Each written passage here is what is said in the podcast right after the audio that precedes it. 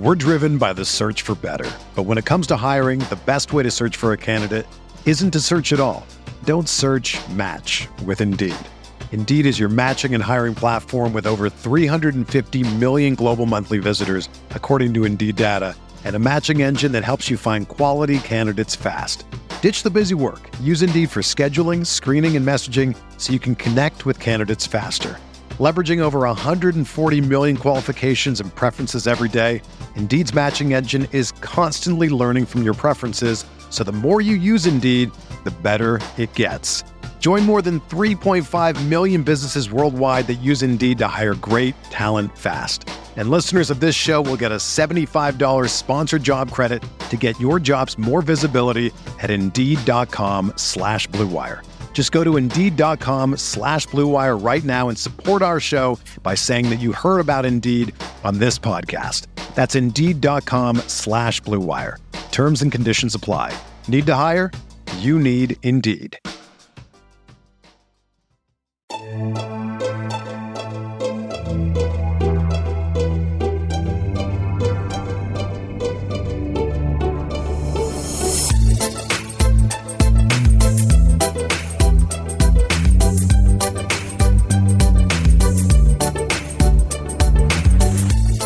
Hey there, Knicks fans.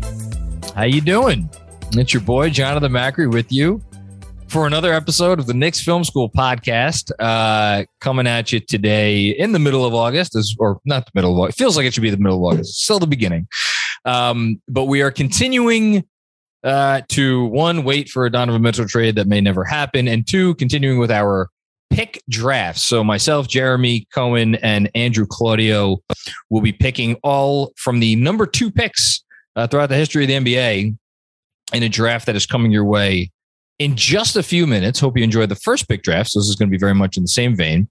But first, um, pleased to welcome a very special guest. Uh, so fans of Knicks Film School probably know this person. If you've ever been on a halftime Zoom, shout out to the newsletter subscribers. You definitely know this person. And if you've been on a town hall, which we just had a good one the other the other day, you certainly know this individual. Uh, I will explain why he is here in a moment, but um, suffice it to say, he is uh, a personal inspiration of mine. He's been a big help of mine uh, along the way. Uh, one of well, not one of, I don't know any accomplished journalist. He is the most accomplished journalist I know. He spent a lifetime and a half at the Dayton Daily News, along with several other publications, Fulbright Fellow, uh, former president of the Society of Professional Journalists. Um, I could go on and on about his resume, but I don't want to get him red in the face. So, Mr. Ray Marcano, hello, sir. How you doing, Jonathan? How are you, John? How's it going? What's happening? What's doing? Shaking. What's shaking? Question for you this is just for not for now. This will be for another uh, another one of your podcasts. But what is likely to happen first? First, Donovan Mitchell trade or a Joey Gallo base hit? Um. So here's what I know about baseball. I know that you get up about four times a day, and I know that you play about every day. So, without knowing much about Mr. Gallo or his current stature within the Yankees and and and how he's doing. I'm assuming from the tone of your question, he's not doing well. Well, he's with Los Angeles now. That's how well he's doing. They oh okay. Sure. Yeah. Gotcha. So I'm gonna I'm gonna go with um, a Gallo base hit. How about that? A Gallo base hit? Yes, before Donovan Mitchell trade. I don't know. I'll put it this way. Uh, I think the I think the foliage will start to turn before we get a yeah. Donovan Mitchell trade. So, you know, take take that for what it, what it's worth. Um, so you were kind enough to agree to come on here for a few minutes because, uh, as I stated already, today's episode is the number a, a, draft of all of the number two picks in the history of the sport. And uh, spoiler alert: the first pick in this draft is going to be um, sad to say, but now the late great Bill Russell um, of course, was was pick number two uh, very, very, very long time ago. And uh, after that, he went on to have uh, one of the greatest careers in team professional sports history. In addition to making quite an impact off the court. And you are someone who I think when we first met, you were you were on the ground covering doing stuff for CNN for you know uh, a couple summers ago when the, the the nation was turning on its head. So you have a little bit of experience with this sort of thing, which is why I wanted you to to come on. Um, so yeah, I guess we could start there. Like when I hear when I say the name Bill Russell, like what what's what comes to your mind? Well, what comes to my mind is not what comes to most people's mind. What comes to my mind is the impact he had on civil rights and equality. What comes to most people's mind is that he's the most dominant professional basketball force in the history of the game. There's been nobody like him since. I know people will look at Shaq and Wilt Chamberlain and say, well, what about those guys? Not even close. Uh, Bill Russell could dominate and alter a game just by getting under the basket and, and jumping. Um, but he was, you know, very misunderstood and very quiet. And I think that's why a lot of his achievements and a number of the things that he did on and off the court in order to promote equality gets lost. When when we talk about an athlete who, like Russell, was, I mean, I, I, before I even ask this question, let me ask you first: Would you would you because when I think of the most tumultuous time to be uh, a a black person in this country, I think uh, I think of the well it's a it's a in terms of the civil rights era, right? In terms of the civil rights movement, it was yeah. late fifties, sixties, early seventies. Is, is, that a fair statement to make? Yeah, I'd say from yeah, uh, early sixties through through the late sixties. Yes. So his playing career started in the mid 50s and lasted until 1969. And so he was right in the thick of that. So I think what, what I'm curious about is when you look at uh, black athletes throughout the history of this country and in terms of their impact, when someone was playing during that time period, does that kind of like, what, what does that say to you about and, and they were a, person of stature uh, received a lot of attention and in russell's case played in a place that historically has I, I, mean, I don't know how has not been kind to to black athletes. Like, what what does what does that mean when you talk about him as a as a professional athlete? Yeah, Boston still isn't kind today. So, no. yeah, I think to answer that question, uh, you know, put what he did in context. So, first of all, when he was at the University of San Francisco, I think 55, 56, 54 to 56. Yep. Uh, you know, as you might imagine, a lot of the frat boys there did uh, not quite care for him to be there and uh, said and did uh, a number of vile things. Uh, fast forward, excuse me, to him being with the Boston Celtics, you know, he's still a young player in 1961. And this is where I get to Russell uh, as being not only a dominant force on the court, but a dominant force off the court and how quietly he did that. So 1961, you know, the NBA is still pretty much a nascent league and they're trying to build their brand. So they convince, they say, hey, let's St. Louis Hawks, let's go to Lexington, Kentucky. We'll have a game there. We'll try to get fans interested. So they get to Lexington. Uh, they get to their hotel and they go down to the diner to eat. And the diner says, I'm sorry, we're not serving black people. So Russell is a young Bill Russell, right? He gathers his black teammates on the Boston Celtics and says, Look, I don't think we should play this game. Uh, and they agreed. Not only that, the black players on St. Louis agreed not to play the game as well. Uh, so that NBA game, which was supposed to introduce people to this new sport that everybody thought was exciting, was played before a very small crowd and an all white team. And it was all because Bill Russell stood up and said, look, no, if you're not going to treat me like a man, I'm not going to be involved in what you do. Quite that simple. And, and obviously this was, you know, around the time when, um, Dr. Martin Luther King Jr. and Malcolm X were both coming up uh, to rise to prominence.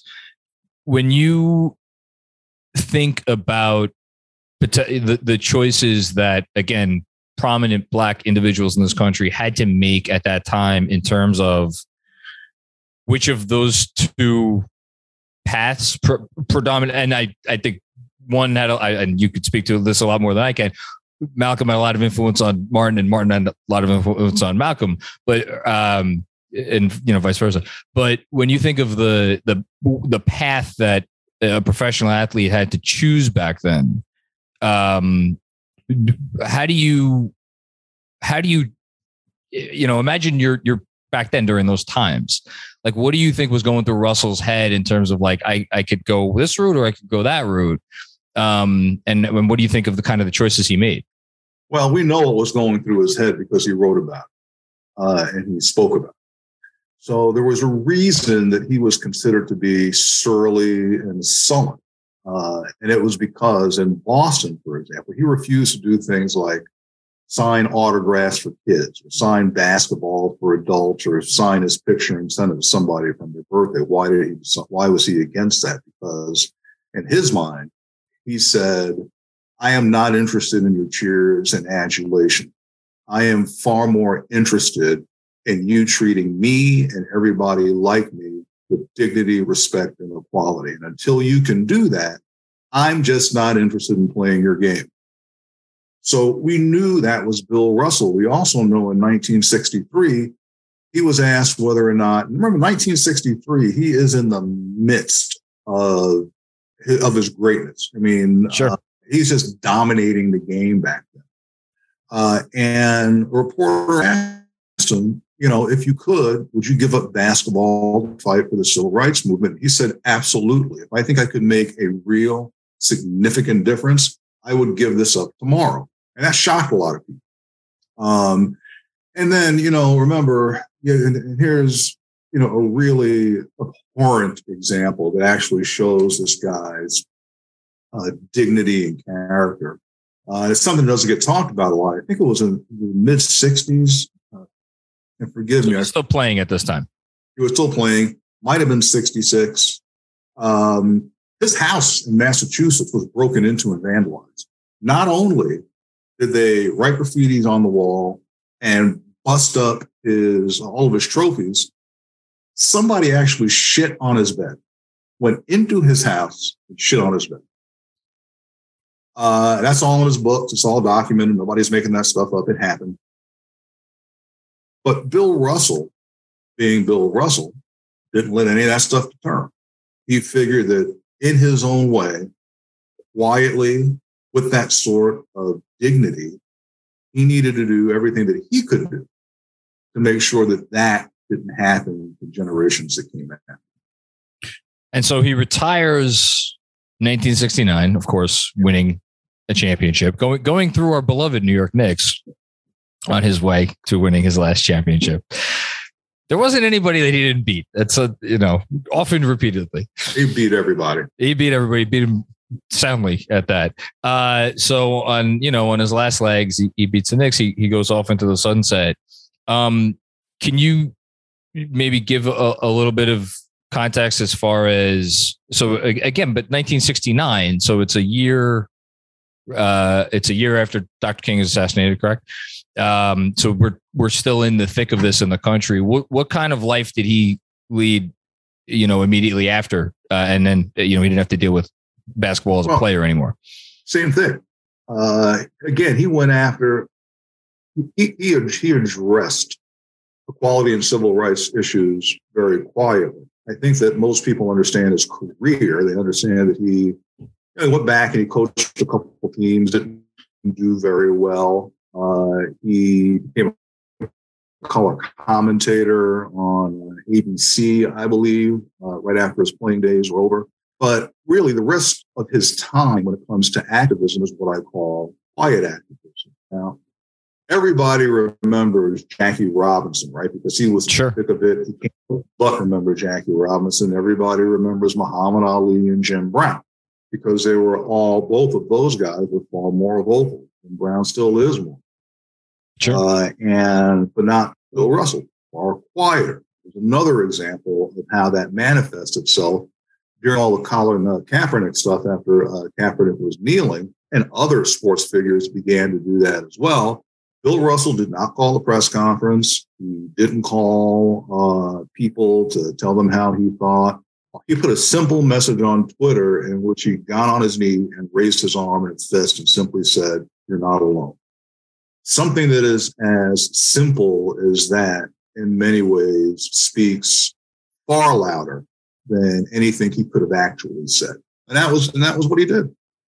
Uh, he, I, I, it still doesn't really hit me that he's gone because it's like from the moment I started watching sports, it's like, oh, it's Bill Russell is the guy who won all those championships um, with the Celtics. But I, uh, so it's it's it's strange that he's not going to be around anymore, even though he, by all accounts, you know, I guess lived the life that he could be proud of. I I hope. Um, I guess the last thing. What do you think, in your opinion, the the NBA should do anything to honor him that hasn't already been? I mean, obviously they have the Finals trophy named after him. Like, there's been some talk about retiring number six that nobody should wear that again. Would you? Is that something you would you would be in favor of?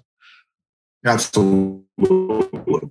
Uh, there are very few across all sports. There are a lot of great players. There are a lot of people who do great things off the court. But each sport, you can count icons professionally and personally on one hand across all the sports.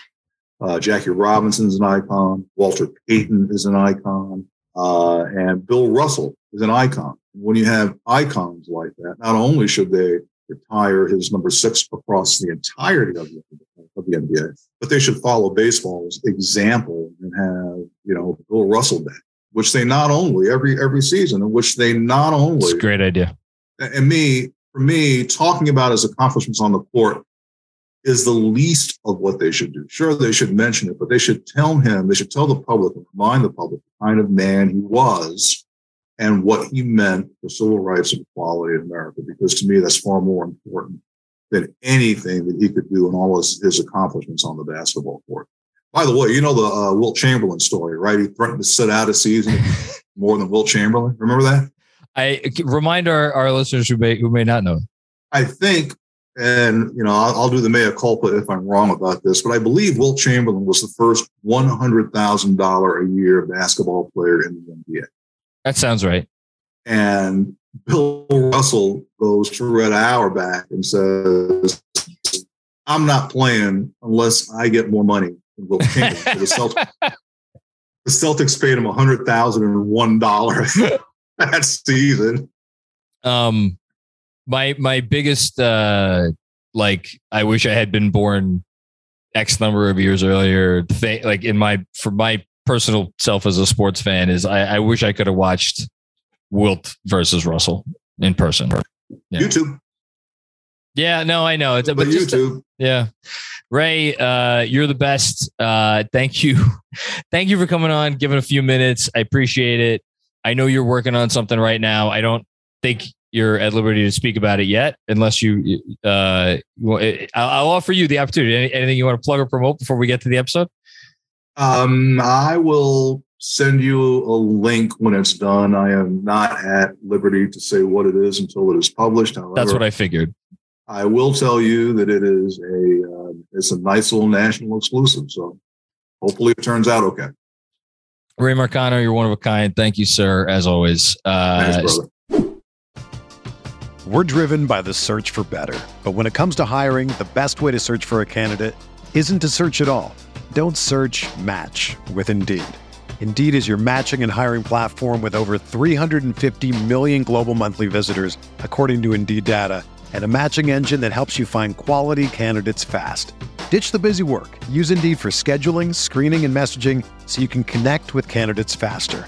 Leveraging over 140 million qualifications and preferences every day, Indeed's matching engine is constantly learning from your preferences, so the more you use Indeed, the better it gets. Join more than 3.5 million businesses worldwide that use Indeed to hire great talent fast. And listeners of this show will get a $75 sponsored job credit to get your jobs more visibility at Indeed.com slash BlueWire. Just go to Indeed.com slash BlueWire right now and support our show by saying that you heard about Indeed on this podcast. That's Indeed.com slash BlueWire. Terms and conditions apply. Need to hire? You need Indeed.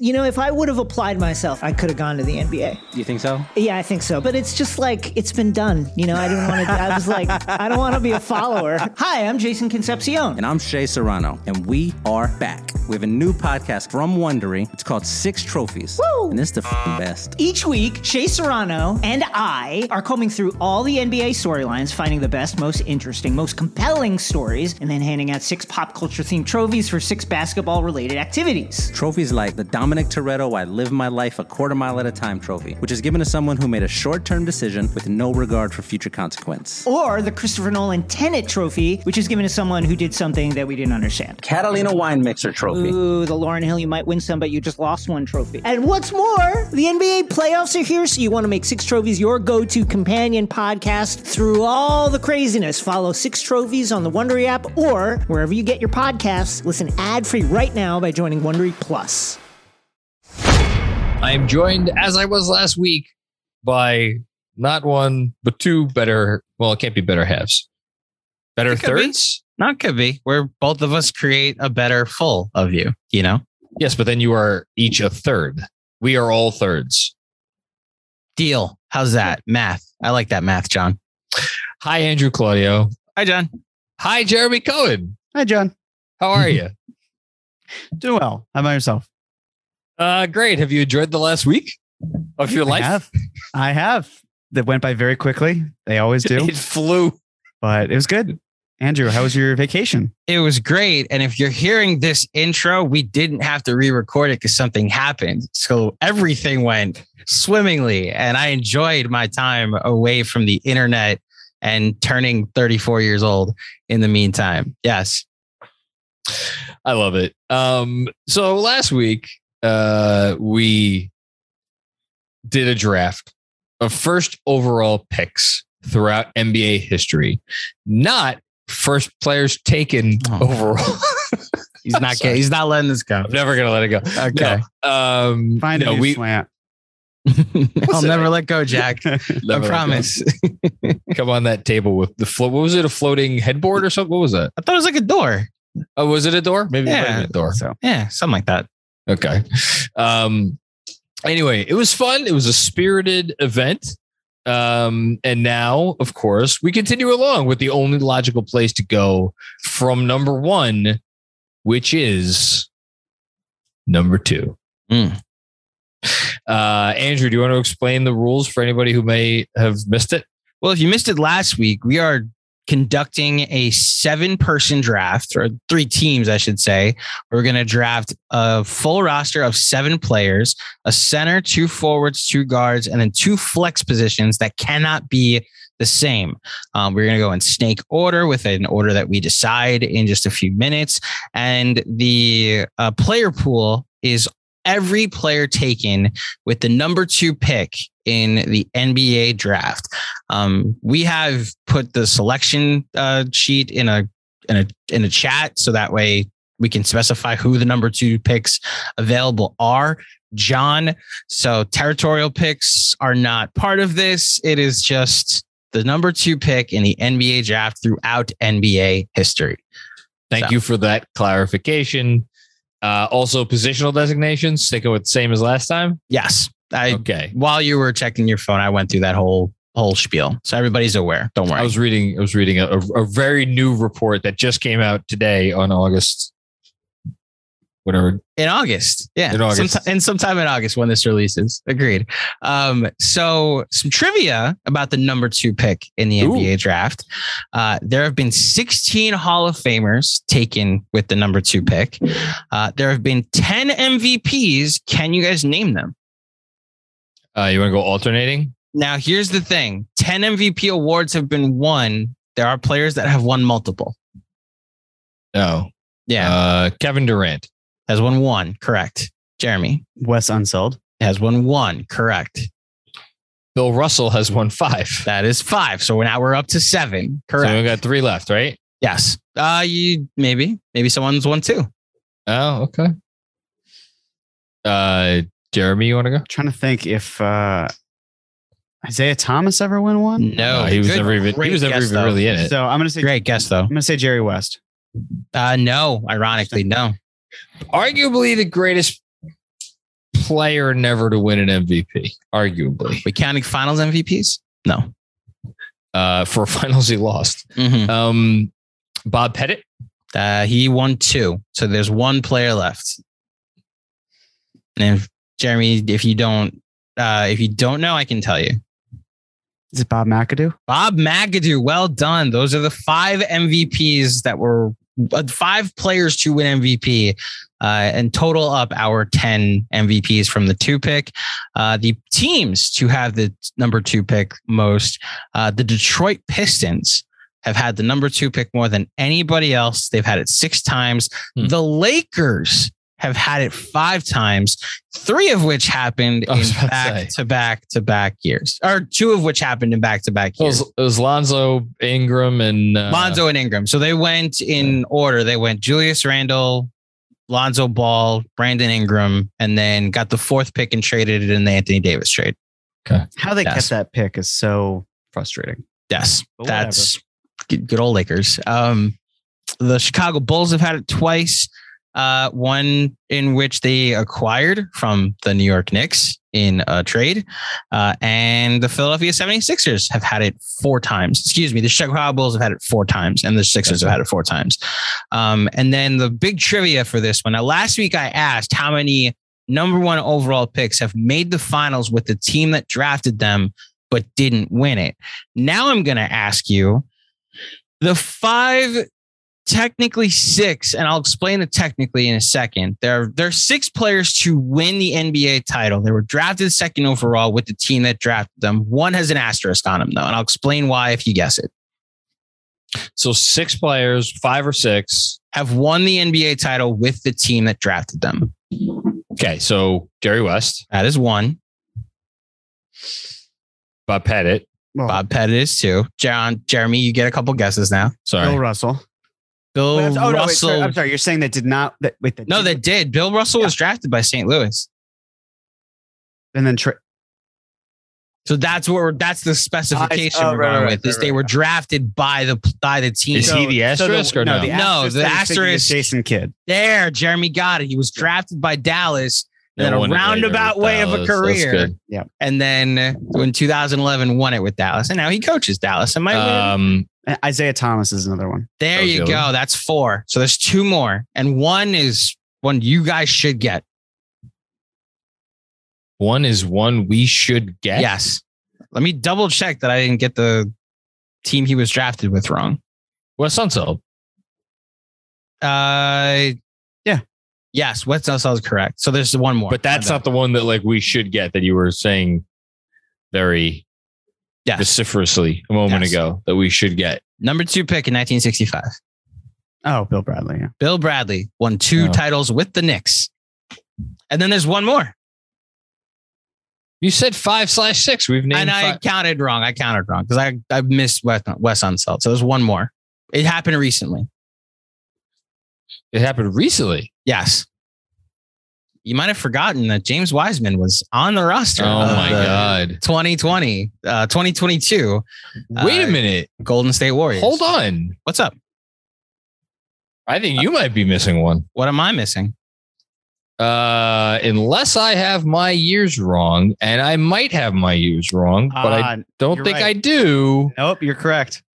Darko Milicic, Mhm. Ah, good 2004 point. I did forget one. NBA champion. This is what happens when you sort by win shares and someone just like has none. So Darko is another one. So we're up to seven now.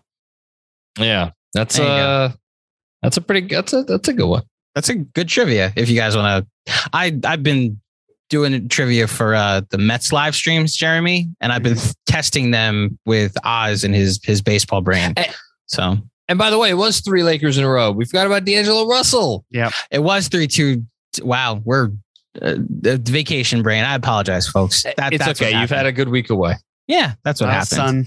Yes, bienvenido, ami ami. Indeed. Okay. Oh wow, Thank you, Pitbull. All right. kids! Look at Will Willard Smith. Willard Smith. Is Apology that his actual first name? Yes, it is. How apology accepted, by the way. I can listen to your it. music again. Okay. Uh, John, Uh, well, actually, why am I giving it over to you? Let's decide a draft order, if Please. you would like. Um, we did it in age from youngest to oldest last time. We'll do it from oldest to youngest this time. The way we do decide a draft order on the Knicks Film School podcast, for those who have not seen us do a draft in the past, is we do high card draw. I have a deck of cards in front of me. These two trust that I am not lying. I would probably have gotten better picks in the past if I was cheating my way to picks at this point. But let's see. Okay, John, with your pick is a you have a five. Okay, Okay. so let's see. Ja, Andrew, I always get to go in the middle. First pick here, by the way, it's pretty. eh. You think it's clear? Oh, I think it's clear. Okay. I, I, I was about to say I think it's a big advantage. I don't know if it's a big advantage. It's a it is an advantage though, more so I think than the last draft. Okay. Well, then we'll see if you get the first pick. Uh, my high card or my card is Ooh, is a three. Great. Okay. All right. So I just have to get at least above a three. Yeah, or at least above. I mean, no. There, I, there are plenty of I'm options. saying at least above get. a three in order for me to pick second. Yeah, for at least first or second. Yeah. Okay. Oh, you want one of the top two picks? Right. I just Why? have to get past three. I, I would actually argue three. The third pick might be better than the Uh, second pick. I don't know. well, I guess we'll find out. Jeremy, your card is a six. Wow, Ah, six, well- five, and three. So Jeremy gets the one pick in the second pick draft. Mm. Um, Jeremy, by all means, you are on the board. Go ahead. The John iron- has a the- clarification. Go ahead. The, no, no clarification. The irony here, like like many teams have uh, over the years, might Jeremy fuck up the number one pick ah, and leave the best player to me at the number Mm. two overall pick? Well, we'll listen, find out. John, uh, you can take Hasheem Thabeet because I am taking Bill Russell first. ah, there we go. Mm, yes. He's not fucking around. Nope, that was pretty easy. Very easy. I, I mean, similarly to probably with LeBron. And when you took him last week, I don't think I probably need to explain why I picked Bill Russell. So I'm picking Bill Russell. I'm putting him at center. Mm, yes. Yeah. Um, the only, the only correct pick. 12 time All Star, 11 time NBA champion, 11 time All NBA, five time MVP. He he has the Finals MVP award named, after after, him. him. Mhm. That is correct. Um. Okay. Uh. I I could make this. I can make this more complicated than it needs to be. I'm not going to because of positional depth. Um. I'm going to go Kevin Durant. Damn it. Um. oh, this is why I wanted the two pick. He's right. There's no forwards in this draft. Well. Uh, I, No not forwards that I enjoy watching because I don't like watching basketball before a time. You were the John. one doing all the uh, black Yeah, and white watching. educational well, educational purposes. I was watching it. All right. Man, if you'll let some. Okay. No, well, I'm not. I just I was hoping Kevin Durant would be available for me, but he is not. He is not. Mm-mm. They're the one about Kevin Durant. He's a top 12, 13 player ever, two times final, two time finals MVP, two time MVP, 10 time all NBA, four time scoring champ. Uh, should pick better friends, but um, I, I think we're good on this is a good pick. This is what would have been, I, I got to be honest, Jeremy, and this is probably sacrilege Mhm. because of the positional depth. I was thinking if I got one of going Durant, thinking about it, I think it would have, I would have had to, like, it's sacrilegious to not take Bill Russell, obviously. I was thinking about it if I got one or putting it on I my would board because of the positional depth. So, I- if I could just interject, and I. I, I would argue that there is a greater gap between Bill Russell and the next best the center next than center? there is Kevin Durant and the next best forward. And I actually don't even think, I don't even think that's a debate. Yeah. Uh, I'm- yeah. I'll- I'm just throwing- I'm throwing that because you, you. Okay, so then this makes my next two picks a little easier. Um, I will go Bob Pettit with I- my next pick. If you didn't take Bob Pettit, I was going to get pretty upset. Okay, nineteen. Yeah, yeah. Or Shout out to the just taken nineteen fifty. Can we just, I'll let Go you do it because you picked him, but do, unless you want me to do it. Uh, 11 time All Star, two time scoring champ, 11 times All NBA. Go ahead. No, John. it's it's not just 11 times all NBA. How many of how many first teams? 10. Okay. How many of 10. them came before a man set foot on the moon? Yeah. It- MVP Not all award again. It's it's not everything, but the man finished in the top six. And here, well, let me just read off his MVP finishes starting in 1956. First, first, he won the MVP in his second year in the league, followed by second, fourth, first again, third, second, sixth, fourth, fourth.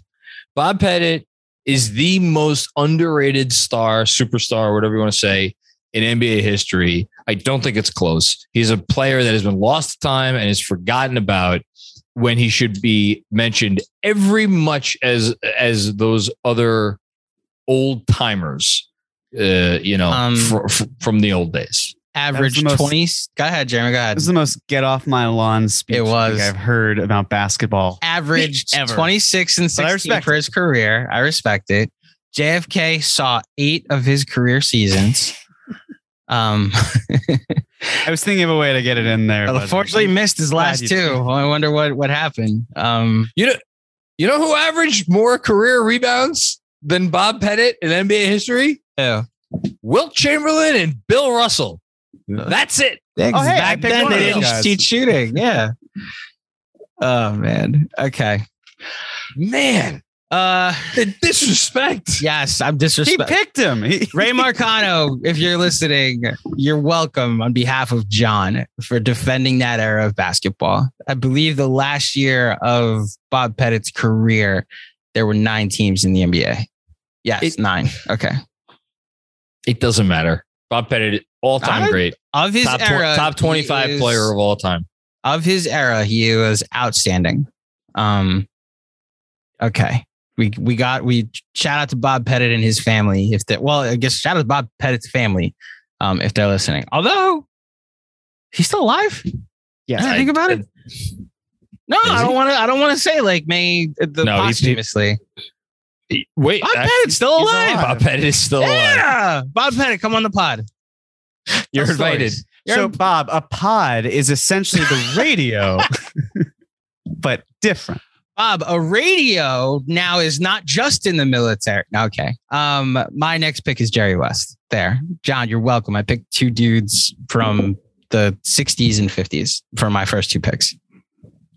Listen, you got two of the I did. two of the 25 greatest players ever. I did. I'm not like It's a great job. disappointed in my picks. I'm just like, oh, great. You picked two guys from before John was born, which is, as we've gone over, tough to do. Look, if you didn't pick either of them, I was Yeah, going you to pick them, and it was going to be not a a difficult decision for me to pick either of those guys if you had left either of them on the board. Unfortunately, um, neither of them were on the board. Now making my decision more difficult. Um, there is certainly talent on the board here. Um, a lot of guard depth. Can I ask you guys while Yeah. researching, did you notice that the number two pick wasn't as deep as you might have thought it was going to be? Yeah. Yeah. I know it's the same long- thing. I always, to me, it's always been the first or the third. The second is usually, it's often thought of a great consolation prize, and it just historically it has not been. Yeah. Like we mentioned Darko, there's a lot of Sam Bowies. There's a, um, unfortunately, there's some Len Biases in there. Um, but yeah, I, I was kind of stunned how quick the, the tier ends in, in the number two All pick. This is this is already a tough spot for me. Um, I have Bob Pettit's Wikipedia page up. yeah, I gotta I gotta go with my gut here. I gotta select the player who is, in my personal opinion, the only player left who has an argument for being. Ah, does he have an argument for being one of the 25 greatest players of all time? He might. Oh, He, he might, I think. Uh, that's Isiah Thomas. that was it. Mm. Yep. Good pick, John. That's there's other players that have accrued more value than him. And that, actually, as you, uh, yeah, I, I don't. I, Isiah Thomas was. He's gonna like. It's like Kawhi Leonard. You know, he's he's gonna finish his career with just not. I mean, he finished his career with low because he didn't. He didn't. He didn't. The regular season didn't matter to Detroit for a decade. First of all, Um, this is a Knicks podcast, so Isiah Thomas, once a Knick, always a Knick, um, or once a Knick general I was about manager, always a. Knick general manager. Uh, and this is where I will quote Bill Simmons' book of basketball, because on his chapter about Isiah Thomas, he speaks about how his numbers will be lost to time because he sacrificed so much for the sake of the team because he knew on a night when he could get 30 it was better for the team if he got 18 and 12 and it is why they went to the conference finals six straight years to the finals three years in a row and in an era where jordan and magic and uh, Larry Bird dominated the NBA and took it to a global stage. There's this two year stretch where the bad boy Pistons ran the league. And, you know, that I is worth recognizing. when Slam Magazine did their uh, top 50, I think they actually did a top 75, but it was around the 50th anniversary of the league. I think the whoever wrote I forget who wrote up his blurb, but I think they he the person who wrote it wrote maybe pound for pound the greatest basketball player of all time in terms of like how much talent was packed into his size because he was six, you know, whatever, six feet, six feet one. I had him as 28th when I did my top 75 ranking a year uh, or change a year or so ago. Um, yeah, so whatever. That's my guy. Okay. Jeremy, you get two picks. Yes, I do. Uh, the first one, you know, he's listed at two different positions. I know I just picked a center, so I'm gonna not have him also be a center. Is Bob McAdoo? Ooh, I was hoping he would fall. ah, well, you're out of luck there, my friend. So yeah, um, Hall of Famer, no doubt. So Five-time that's a center for you. Two-time. No, it's not. He's he played power forward as well. He's listed as They're, power forward. they're listing him as I I think he's a center, unfortunately. I I gotta. Can we? Uh, yeah, well, all right. I'm just saying he's this is like the Tim Duncan is technically listed. Bob as a center, but McAdoo played is- power forward. Yeah. Bob McAdoo's a center. So I will say to Jeremy's point, if you want to get technical, there are years on his basketball, because that would be always the tiebreaker for me. Mhm. If you look at a year in his NBA career, and if it's like all the same position, then like regardless of what the positional listing is, it's that there are several years where he's listed as a power forward in Detroit, in New Jersey, his rookie year in Buffalo. Also, I six nine. understand That's a power forward size. F- I'll, I'll let it go, but just to any of the old heads listening to this, I just want to acknowledge as you are yelling at your cloud from your lawn, I too am yelling at my cloud from my Uh-huh. lawn.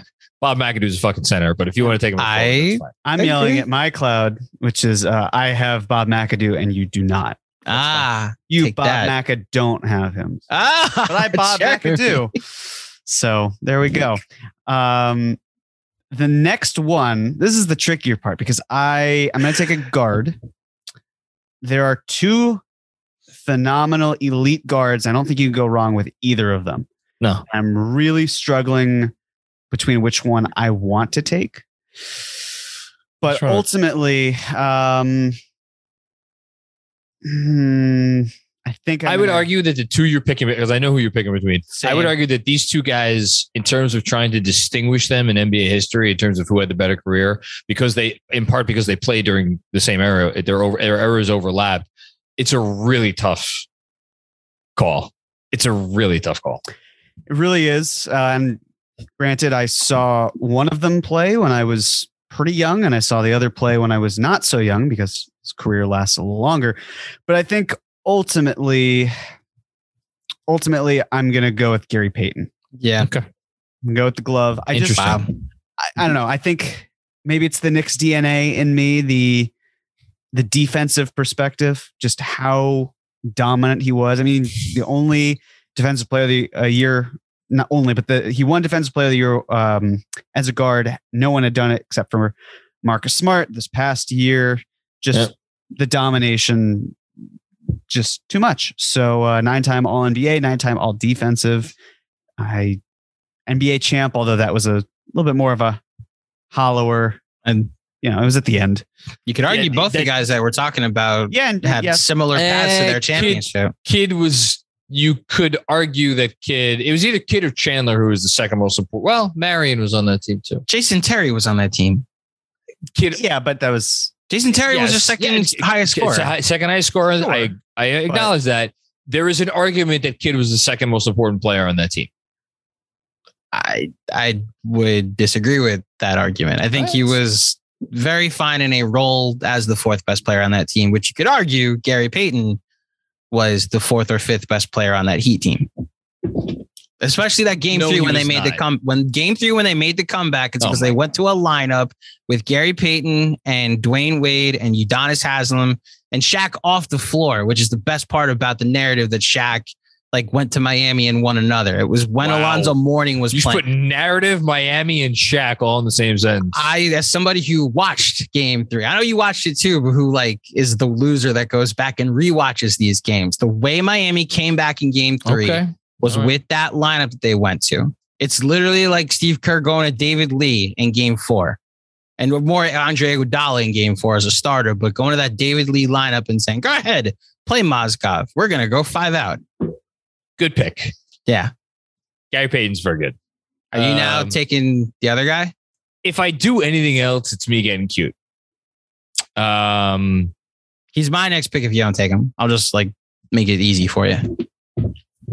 Well, if you're gonna do that, sure, I'll take Jason Kidd. Yeah, like he's best player available in my in my list, and I just I don't see another I don't see another player. There are there are a few times where I felt in the moment genuinely aggrieved for a player who did not win an MVP. This is one of those times, and I think this is probably first on the list because it's like when the impact that he had on the Nets, taking over from uh, once a Knick always Knick Stephon Marbury,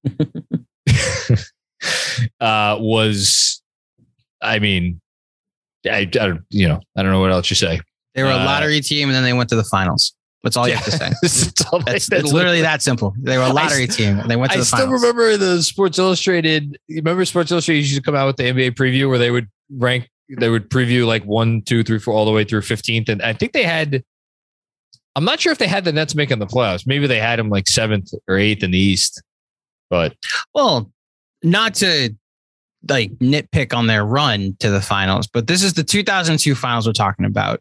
Yeah. This was also in an era where the Eastern Conference was still figuring out. There's this three year stretch between Jordan and LeBron where the Eastern Conference just didn't have like a face to it. So Jason Kidd and his like 52 win Nets could Yeah. Make a run to the finals. Allen Iverson and a bunch of role players can make a run to the finals. And it was the Los Angeles Lakers invitational for three years. What team is going to the finals to lose I- to the Lakers? And Jason Kidd in that first round, you remember against the Pacers, they almost lost in game in five I games do at home. Shout out Reggie Miller. I do remember And that. Then the epic game, epic series against the Celtics when they blew a 21 point lead in the fourth quarter of game three and then won three straight to get to the finals and were promptly swept off the floor by the Lakers. Little history Uh, lesson. Jason Kidd. Also, shout out to the to the Jason Kidd Phoenix era, Mm. which if you were there for it, it was fun times. It was fun times. There was some know, Uh, four, four guard lineups in there. There, there's a hairdo in there too where he bleached his uh, hair, his his uh, fro, like he like grew out a Jheri curl to an extent. Um, Yeah, yeah, Phoenix was they, they were. I don't think they ever made it out of the first round. I could be wrong. I don't think they made it out of the first round uh, during that era, but they they were good. They were a good team, and uh, yeah, Jason Kidd, really good career. so now it gets difficult for me. Um, because you can't pick any more white people. No, I can't. I'm out. What do I do? Ah, nah, I can't pick any more white people. The white people are off the board. Jason Kidd would have fit really well with my team, unfortunately. Damn. Okay. Um, I have not yet taken a center, and Jeremy took two. So I now have to recalibrate and think about who to go with. Running the table. Um, I will take. I will take Wes Unseld with my That's next. the pick. right. That's the right pick. Thank you. Correct pick. Picked it myself. Um, I. It's funny. Um, I had like a screw up the other day, Jeremy, when we were doing our power rankings of uh on Patreon, where uh John in only the way John can was defending certain teams because they're well coached. And when he got to Washington, I was like, respect for Scotty Brooks. And he's like, hasn't been the coach for two years. Like, oh, who no, is one it? ye- one year. I say he was, he wasn't the coach last year. That's don't beat yourself up too much. regardless, not the coach anymore, Scotty Brooks. And he was like, Wes Unseld Jr. I was like, oh, his dad won an MVP. And that's where now I respect for Wes Unseld Jr. Um, Wes Unseld won the MVP in uh, what year? Why isn't this showing? 1969. That is the same year that the Bullets went to the finals. Am I mistaken? Uh, no, the No, the- no, six. That's sixty nine. The seventy nine Bullets went to the finals. They actually went back to back years in seventy eight and seventy nine, and won it in nineteen seventy eight. Yeah, Wes Unseld had just a really bizarre career in that he came out of the gate and won Rookie of the Year, MVP, and was named All NBA First Team in an era that had some pretty good centers. Um, and then the rest of his career, he was solid. He was very solid. I mean, he was he was good. He was a very good player. He was you could argue he was a great player, but never in terms of the accolades and and you know the um you know recognition Mm-hmm. uh never approached anything close to what he got his first year in league So next up, I am going to fill up my other guard spot and go once a Knick, always a Knick. A guy selected to the 19, connected to the 75, the NBA 75 team. Um, it's funny. Dino, you don't, uh, actually, neither of you use Instagram. There's this little filter you can do where um, you like record yourself and it lists five players, random players from the NBA 75. That's like four times I've done it. Earl Monroe has come up, and it's almost destiny that he ends up on my team here. Earl the Pearl Monroe, 1973 NBA champ with the New York Knicks, won Rookie of the Year, uh, N All NBA appearance, and a four time All Star. Earl Monroe is my other guard spot. monroe is a guy he's in my top five of guys i wish i could have seen play live because his stats and accolades and his resume does not say this is one of the 75 greatest players of all time or at the time he was named in the top 50 one of the top 50 greatest players of all time.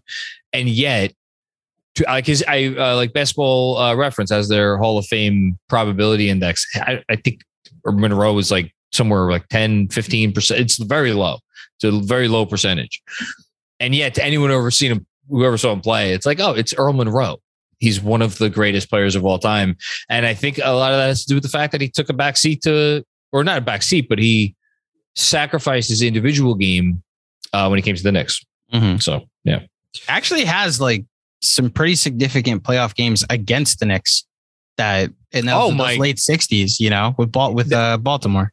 absolute wars. Yeah. uh, absolute wars. I yeah, I did a lot of research on that when I was I was doing the Knicks seventy five. He's he was There's a conference finals that went seven where he eliminated the Knicks. Yeah. Yeah. Well, I mean, Um, Clyde, there's a reason Clyde still taught when he. It's funny that when Clyde, Clyde won a championship with Monroe, and yet if you catch him on broadcasts, more often than not, he's talking about his battles against Monroe than Mm-hmm. playing with Monroe. That's what Clyde remembers. Okay, uh, it's me. Yeah. You're up. You have two. Uh, yeah, you have a pick. Sorry. I have one pick. Yeah. Sorry. I'm thinking of last week when we did that draft. So you got Pearl. Mm-hmm. Um. Oh, so I only have one pick. Okay. Earl Pearl, the 1967 NBA NBA draft first pick to the Baltimore Bullets at the time. Yes. Should update a bit. Jason Kidd is on John's team, 94, number two overall pick. I should say that. Earl Pearl was number two. Isiah Thomas was the 1981 number two overall pick after Mark Aguirre. And Kevin Durant, 2007 um, first overall pick after Greg Oden. Whew. There's a name.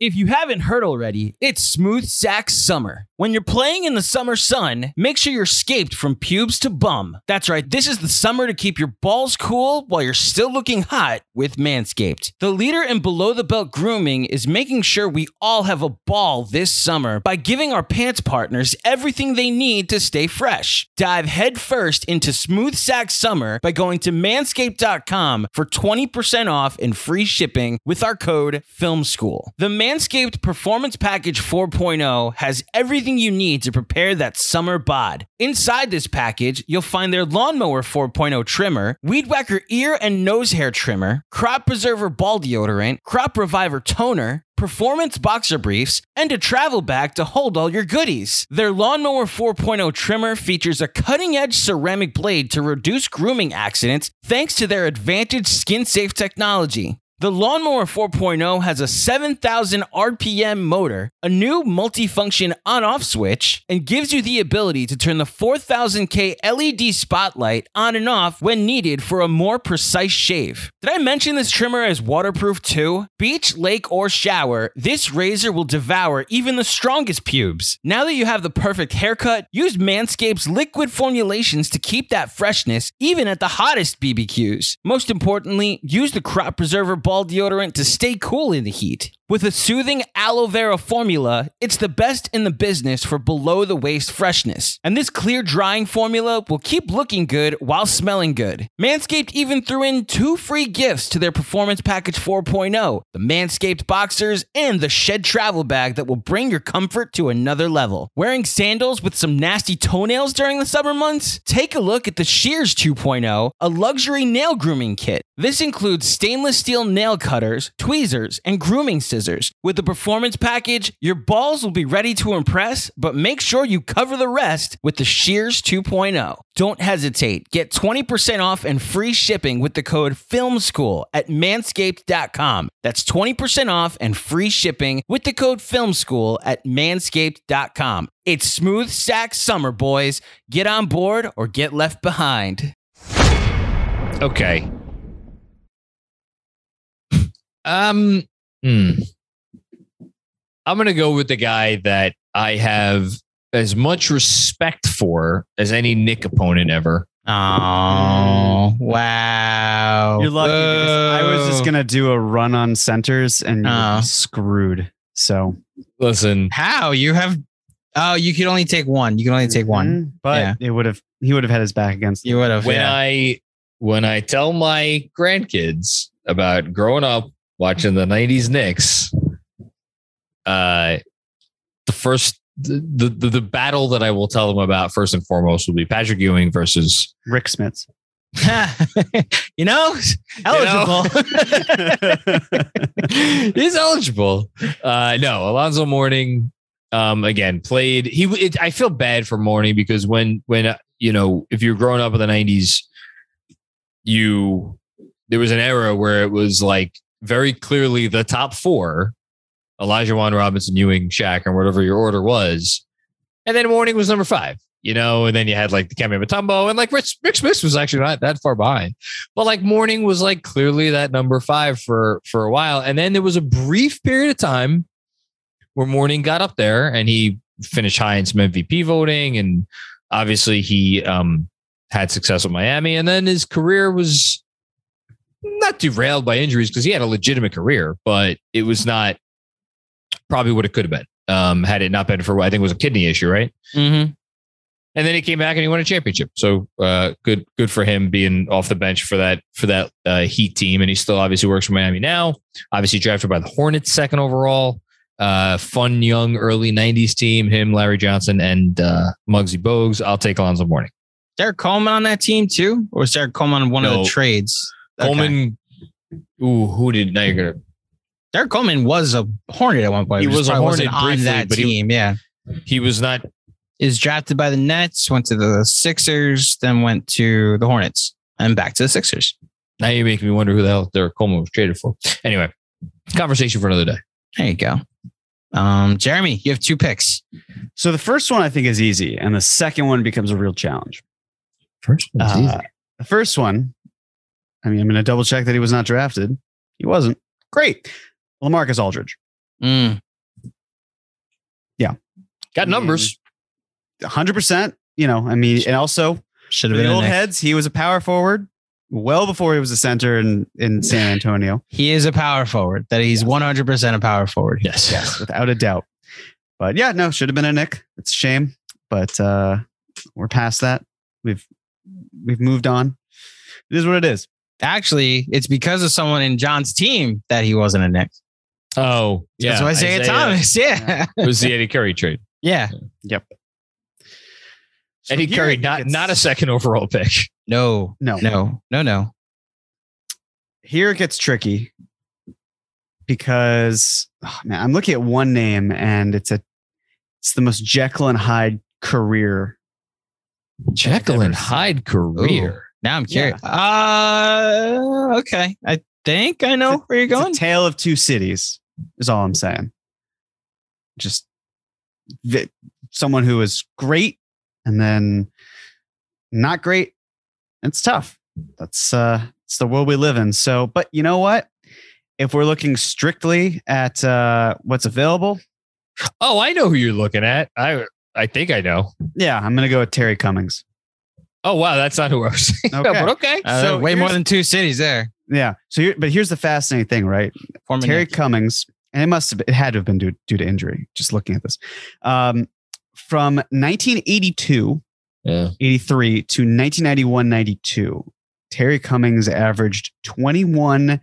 Uh, 0.3 points per game, 8.7 rebounds per game, 2.4 assists, 1.3 steals. Um, you know, like But again, it's hard. It's harder for me because I was not alive for the majority of his career. he put up numbers. He put up numbers. And then in 92, 93, that's when it was a steep drop. Um, he never averaged more than 10 points per game, then 9.1 points per game uh, in the later half of his career. But that first half was just very good. He was a two time All Star, two time two time All NBA, Rookie of the Year in '82, All Rookie Team naturally as well.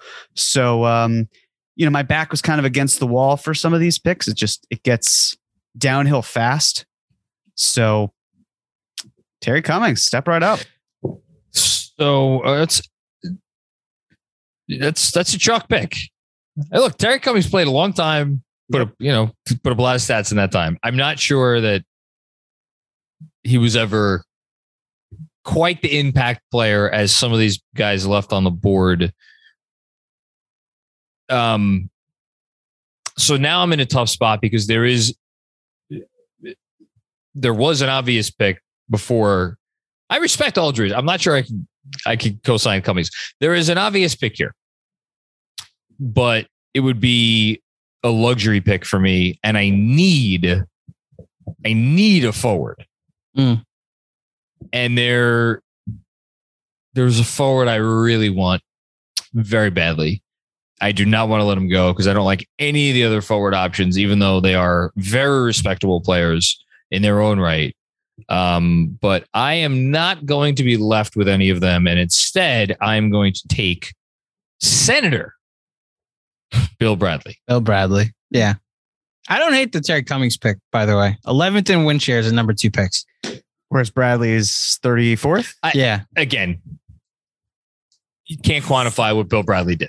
I'm just saying for like to quantify Terry Cummings, what he did. Someone had to lose in the first round in the East playoffs in the 80s. True. Like played for the Um, Clippers, which is just not fair. What Uh. I thought he played in Milwaukee. well for the first two years of his career. Yeah, Actually, yeah. that's probably why he was so good in the first two years of his career because he got to play for a terrible yeah. Mhm. Clippers team and then moved to Milwaukee. Yeah, somebody had to lose in the playoffs. Now, also once a Knick, always a Knick Terry Cummings. Terry Cummings, one of the first Knicks that I watched in the late 98 Knicks. I, I'm gonna. Well, you're. Uh, Don has taken Bill Bradley. Make your make your picks, and then when it comes before it comes back around to me, I'm going to uh, give you give a little bit Bill Bradley stuff. Oh, okay. Sounds like someone's pulling up their newsletter right up on Bill Bradley. You know me too well. Uh huh. Okay. Well, because I know you too well, I know that I probably can't leave this one guy that's played from entirely too long ago uh, on the board um, for too long, or else you're going to take him. So I will start at guard and take Dave Bing. Ah, damn it! Top 75 all- obvious. NBA 75, 75th anniversary team. Um, three times all NBA, Hall of Famer, scoring champ, um, rookie of the year, seven time All Star. Uh, also, again, going back to my win shares, hi Oz, top 20 in win shares for the number two picks overall. Um, guy averaged for uh, a little over 12 years in his career, uh, 23 and 6. No, I did not see him play. He has not popped up in any of my research watching old games from the, the 60s and 70s, probably because he went to Detroit. Um, and just like the Knicks, Detroit wasn't all that great until, you know, um, the mid to late 80s. So um, I went with Dave Bing. Uh, my team would slaughter in the 1970s, 60s, and 70s. No, actually, just the 60s. Yeah, the late 60s into 70s. Regardless, my team is loaded if uh, your TV doesn't have color. Okay, my next pick is going to be someone that played basketball. That in played the National basketball. Basketball Association. You're you're onto something, John. Um, it's gonna be a center, and damn it, I need somebody from this generation. I need somebody that played for my team during an era that I defend. Um, may have even won some hardware on said team. He is 10th all time in win shares for the number two overall pick, NBA champion, and defensive player of the year with the Knicks, Tyson Chandler. It's fair. If I have someone from the 70s and Literally, I swear, I stole John's cheat sheet. So you're taking Yeah. Tyson Chandler at center, backup Yeah. center. Backup center. So I have Wes Unseld at center and then Tyson Chandler backup center. So right now I just need a forward, which I'll get on my last pick. Okay, that's fine. Um, I, I'm reading. I'm reading over what I wrote about Bill Bradley. I don't have any great stat other than that he was a Rhodes Scholar. Okay. I thought that was pretty impressive. Good, good job, Bill Bradley. That's, oh, I'm sorry. Is that quantifiable for? Ah, it prob- I mean, how many? What's what's a VORP for Rhodes scholars? Yeah, or being does that in the add? Senate.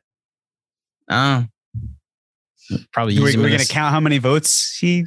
he that would be a good stat if I could pull that up. Unfortunately, I Yeah. can't. Um, Bill Bradley was really good. Oh, take my word for it. Okay, uh, I'm up next. I need. I have Good my whole starting team. Could have taken Shawn Bradley. I will not be taking Shawn. Bradley. No. Uh, I have my starting team. I feel really good about my starting team. I would have really, really liked it if, um, if Dave Bing was there for me. I don't think he is a top seventy-five player ever. I understand he was named to that. I, I think that's a. I don't know. It would not have was not on my top seventy-five list. I'll just say that. Um, this is tricky because there is no obvious name here left. Um, I'm going to trust that the guy that I want, that I think is the best remaining pick, is going to be there with the next pick. I could be wrong on that, but I'm going to trust it. And uh, I am going to take how many defense? I think he he won one defensive player of the year. Yes, one. Four time all defense, four time block champ, Oh, and Wow. once a Knick. Always a Knick, baby. Not once, but twice. Marcus Camby. mm. on my cheat sheet. I have two Knicks from the 2012-13 team. You do. And well, Uh, you you balance it out with with uh you balance it out with Alonzo Mourning, Kevin Durant, Isiah Thomas. I was about to say, I, like you have every, a very Knick team. Now that I'm yeah, at the it. guy who's yeah. supposed to be the Knick savior, the guy who was the Knicks uh foil, uh, not foil, but like their main rival for many years, and then As as like, Thomas speaks for himself. Yeah. Mm-hmm. Well, it only makes sense that the last player you'll take is Antonio McDyess. That I was looking at it, looking right at it. dude. I Dude, need, I need, Jer- I need John to take Antonio McDyess. He's got the most Knick team on this podcast. Jeremy, you've got two picks. Well, the- okay, so, I oh, need he a has to take a forward. He has to take a forward. Never mind. John, yeah. Uh, Yeah. Guard and a flex. Yep. So uh, for guard, I'm going to keep it pretty simple here. I'm just going to go Mike Bibby. Ah, Not Mike not Bibby. my preferred option necessarily, but it's another Knick. It's another Yeah. Knick. Um, Jeremy, really good point guard. Yes. can I tell you about how we talked about Mike Bibby in 2002? The guy went head to head with Kobe and Shaq while Chris Webber had a deer in the headlights look Yeah. and like was doing everything he could to get the Kings to the finals. And we talked about him before Twitter, like at the lunch table was the pre-Twitter. Okay. It was the pre-group chat, right? Mhm. And it was it wasn't like fade away, throw your garbage can garbage in the garbage can and say Kobe. It was fade away and say Bibby. I swear there were lunch, there were recess basketball games where we were crossing people up and it was like Bibby to Iverson, like back and forth one on one. That's how much we talked about Mike Bibby for like two years. And then it went away. Sounds about right. Yeah. Yeah. R.I.P. 2002 Kings. Yes. Uh, so for my last pick, S- sincerely, the re- the officials that were sincerely Tim Donaghy. Yeah. Yeah. uh, for my last pick, it's a flex, but uh, I'm going to go with it's a forward, Hall of Famer, Oh, I know who you're going with. six time All Star, two time NBA champ, All NBA during the JFK administration, Oh, Bailey Howell. yeah. Bailey Howell. Take a page out of John's book. I actually thought you were going to take this player and that you thought that they because because we're, so we're looking again. Andrew has sorted this list by win shares. this man. And I'm surprised because Bailey Howell is eighth, which again, not an above and be all stat by any stretch, but we have picked before Howell, we picked every single player one through 17. Mhm. So I was surprised that, especially John, that you didn't take him, just knowing I how much Was- you revere that era. And I thought for sure with the Hall of Famer that he would be I I pick. revered the greats from that era. Excuse Bailey- me. Bailey Howell is one of the greats from that era, according to Win shares. No, stop it. Why do you hate Bailey Howell? Because he sucks. Excuse Uh, you. Uh, he was one of of the better Famer. second overall picks ever. How dare you? How dare you, John? respect your generations that preceded. Okay, Gosh, respect your it's fine. Did he take your lunch, John? I'm not even going to respond to that. Uh, uh, oh, it's your pick, John. You have is. So, you have to take a forward. no, I don't. Yeah, you do.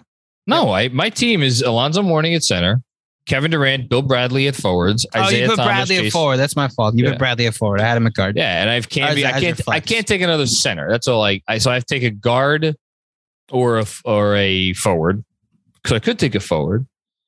Um, man, there are better.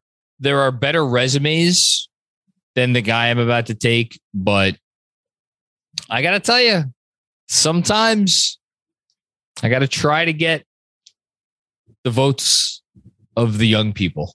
Oh, I know where you're going with this. I should have Is he gone going- this direction too. Damn it! I should have scrolled down. I thought about it, but it's like so early. Go Is ahead, it John, really? say it. I well, okay. Based on the criteria of I should have done. it. voting body, maybe it isn't. You could have your Bailey Howell. I'm taking Ja Morant. Ja Morant. I honest, I forgot Ja Morant was even a second round pick, second overall pick. Yeah, Uh, James Wiseman's still on the board for you, Andrew. Actually, no, he's not because you need to take a forward. Yeah. Um. So this works out as a as John's favorite Nick team because as much as he hates RJ Barrett, he can now oh have my goodness! have the guy that he wanted anyway with the uh, in fact i'm gonna leave on the google doc i have it as 2019 ja morant nyk because it was what bill bradley's team used to be i'll just for john's heart so he can look at it and be like oh ja morant's on the Knicks instead of you know, this guy RJ Barrett that I hate and secretly put uh Stop. Reddit, put Reddit threads out there about how Stop much he's worse than Lu Dort. Stop trying to taint the vote. Uh huh. So okay, since this is the last pick, this is where my what this is my my process and what I'm going back and forth between. I did look at Brandon Ingram as an option. I'm I think still it's reasonable. I'm still considering Brandon Ingram as an option. This is the last pick anyway. Um, I'm also looking at Antonio McDyess. He is 19th in win shares for uh, the second overall pick. There's Um, an obvious pick here. There's an And you haven't named him. and I haven't named him. I am not saying Rudy Tomjanovich. That's I have- the obvious. It's the I have- obvious pick. John, I have everybody from the 1950s. I'm picking somebody that played when there was Rudy Tomjanovich played in the 70s. I'm picking someone that played when we counted by three. Okay. And Rudy would have, I mean, if it had it not been for Kermit Washington, Yeah, great book, Kermit by the way. Anybody wants to read a great book, it's called, it's literally called The Punch because it's about the punch that, um, well, didn't actually No, end. Tell the Rudy's story. career. Why? What happened with Rudy Tomjanovich and the punch?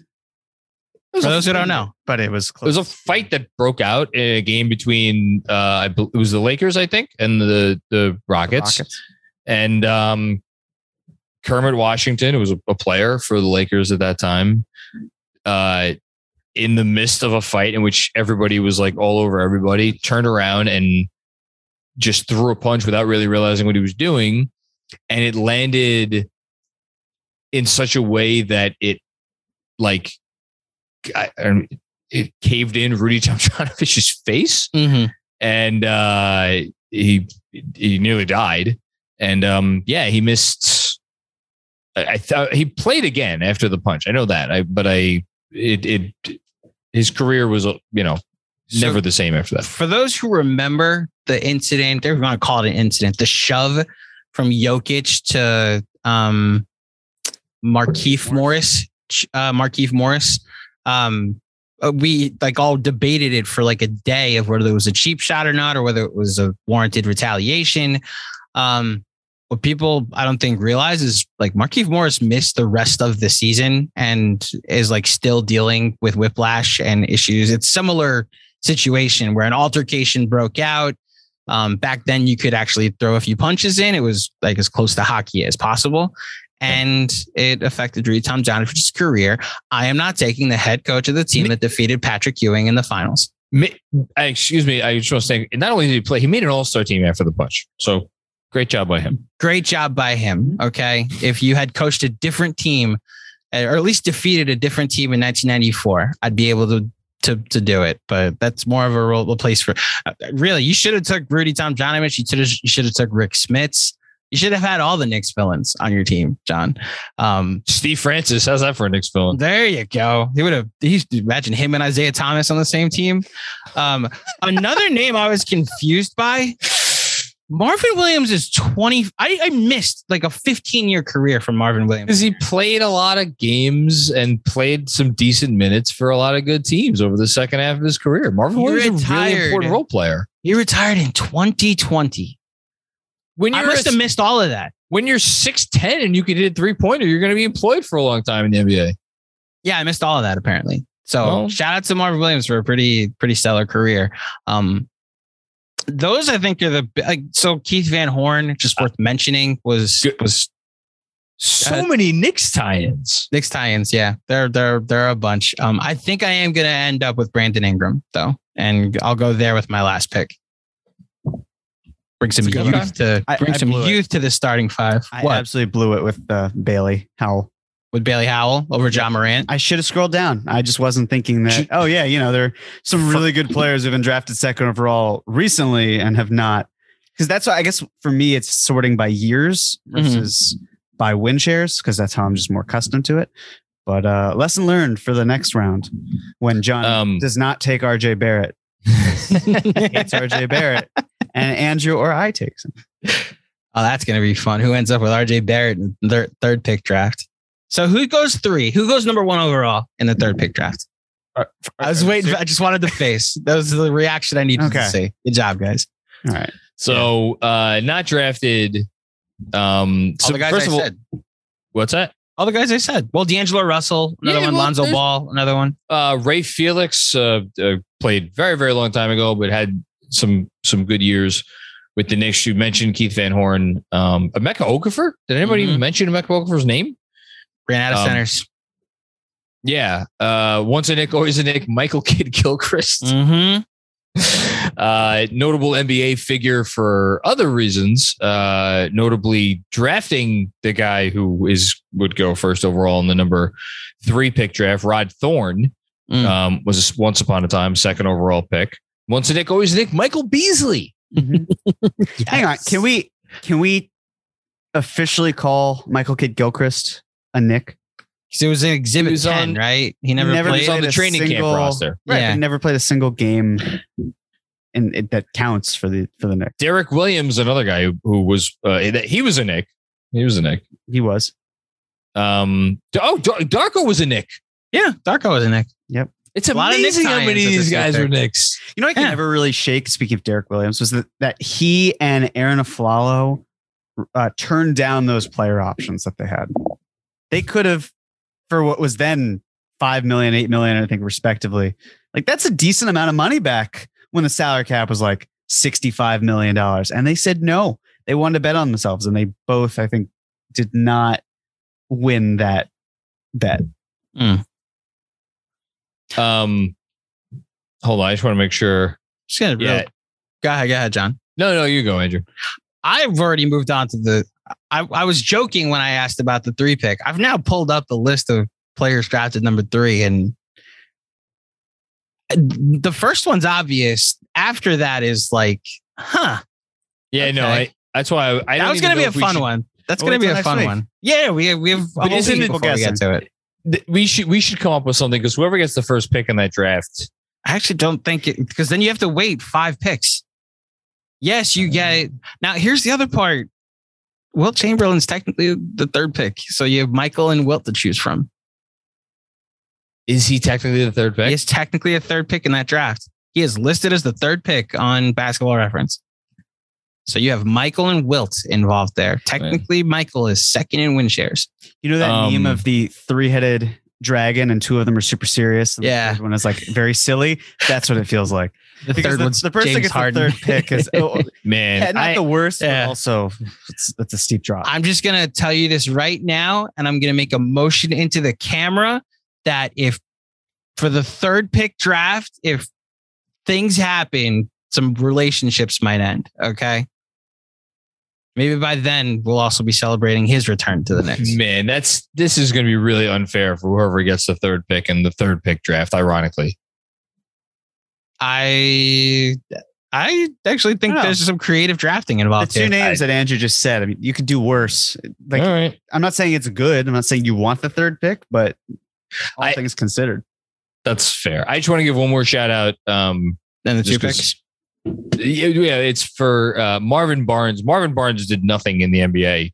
Um, but if you are, if you like, if you like reading, uh, my personal favorite basketball book that I've ever read is a book called Loose Balls. It's an oral history of the ABA by Terry Pluto, in which Marvin Bad News Barnes is easily the star of that book. If you if you were if you're uh, if it's again it's August, if you have some time to kill away from the NBA and you're looking for a good read, go do yourself a favor, order Loose Balls by Terry Pluto, and um, you'll understand why I'm giving Marvin Barnes a, a shout out here. That's all.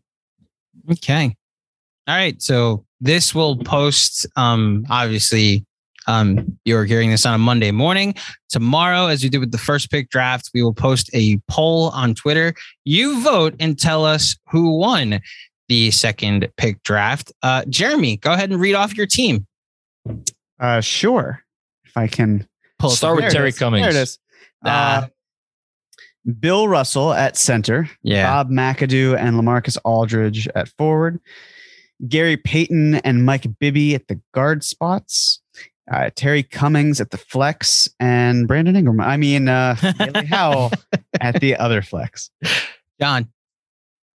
Just like, do you realize five Duke guys have been taken second overall, including Yeah? three in a five year span. Bagley, Parker, uh, Jabari Parker. I, nobody said Jabari Parker and Brandon Ingram. Anyway, uh, okay. My team center, uh, Alonzo Mourning.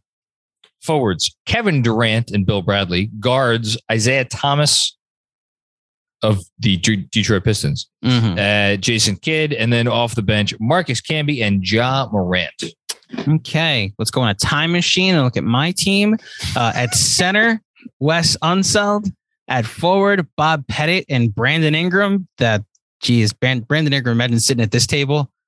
He's just like sitting there with his Game Boy while the rest of Listen, man, he should be fucking honored. Yes, honored. honored, honored, that he has to has to wheel them all one at a time to their cars afterwards. All right, Jerry West and Earl Monroe at the guard, uh, and Dave Bing and Tyson Chandler. I mean, no disrespect. I'm being a butthead on the pod. These are some of the all-time greats, and um, you tell us how great you think e- these teams are by voting in the polls on who won the second pick draft. What's up, John? I'm literally just gonna say you you should win this.